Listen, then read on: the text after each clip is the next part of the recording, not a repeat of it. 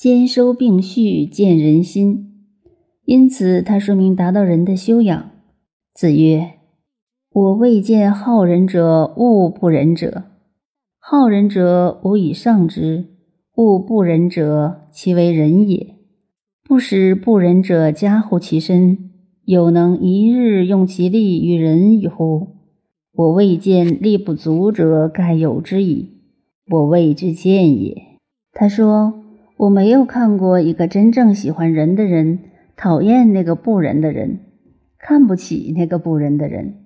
拿我们现在的观念来看，他是说我没有看到一个真正爱好道德的人讨厌一个不道德的人。为什么呢？一个爱好人道而有道德的人，当然他的修养几乎无人可以比拟，实在很难得。可是他如果讨厌不仁的人，看不起不仁的人，那么他还不能说是个仁者。但有些人的看法就不一样了。宋儒的解释认为，爱好道德的人讨厌看不起不道德的人，就是人的境界。这样一来，宋代以后的儒家意见纷争越来越多。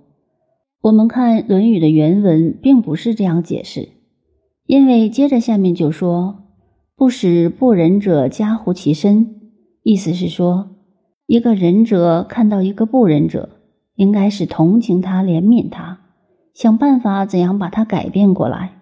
这是真正仁者的用心。我们讲道德，别人不讲道德，我们就非常讨厌他。那么，我们是同样以不仁的心理对付人家，我们这个人还是不究竟。所以，孔子说：“不使不仁者加乎其身。”这是孔子讲的中恕之道，推己及人的写照。我觉得冷了，想到别人也怕冷，要别人快去加衣服；想到自己就联想到别人。假如我自己仁，看到别人不仁就讨厌，那我也是不仁。下面跟着是讲人的用，有能一日用其力于人一乎？这是他假设的话，他是说。人是很难的修养，人本来有爱人之心。我们观察一个幼儿，同情人家的时候特别多，后来渐渐长大了，心里的厌恶也越大，人心就不能够发挥。所以他说，人是人人可以做到的，但几乎没有人能在一天当中用心处事，完全合于人道。假使有。他人的修养必然很高超，只要立志，没有说因为量小而达不到人的境界。但是他又补充一句：也许有力量不足而达不到的，但我从来没有看到这种情形。这篇从开头的一节到这里为止，都是讲人的体与用。所谓体，是内心的修养，如何做到人爱人。人的用有推己及人的精神，心胸宽大，包容万象，能够感化他人，这是人的用。讲了人的体用之后，下面引申讲人的修养。子曰：“人之过也，各于其党。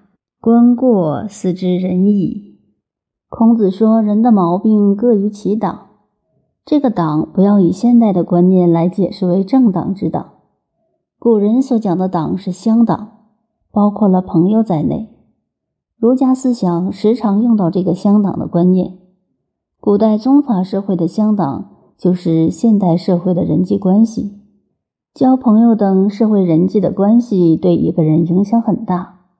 孔子说，一个人会有过错，往往都是社会关系的因果。我们在社会关系中看到一个人的过错。譬如某人做人的态度非常坏，而我们看得清楚，那么自己就要反省，自己是不是有同样的过错？假如有，就改过来；假如没有，就更加勉励。所以，看看人家的过错，可以引发人的修养。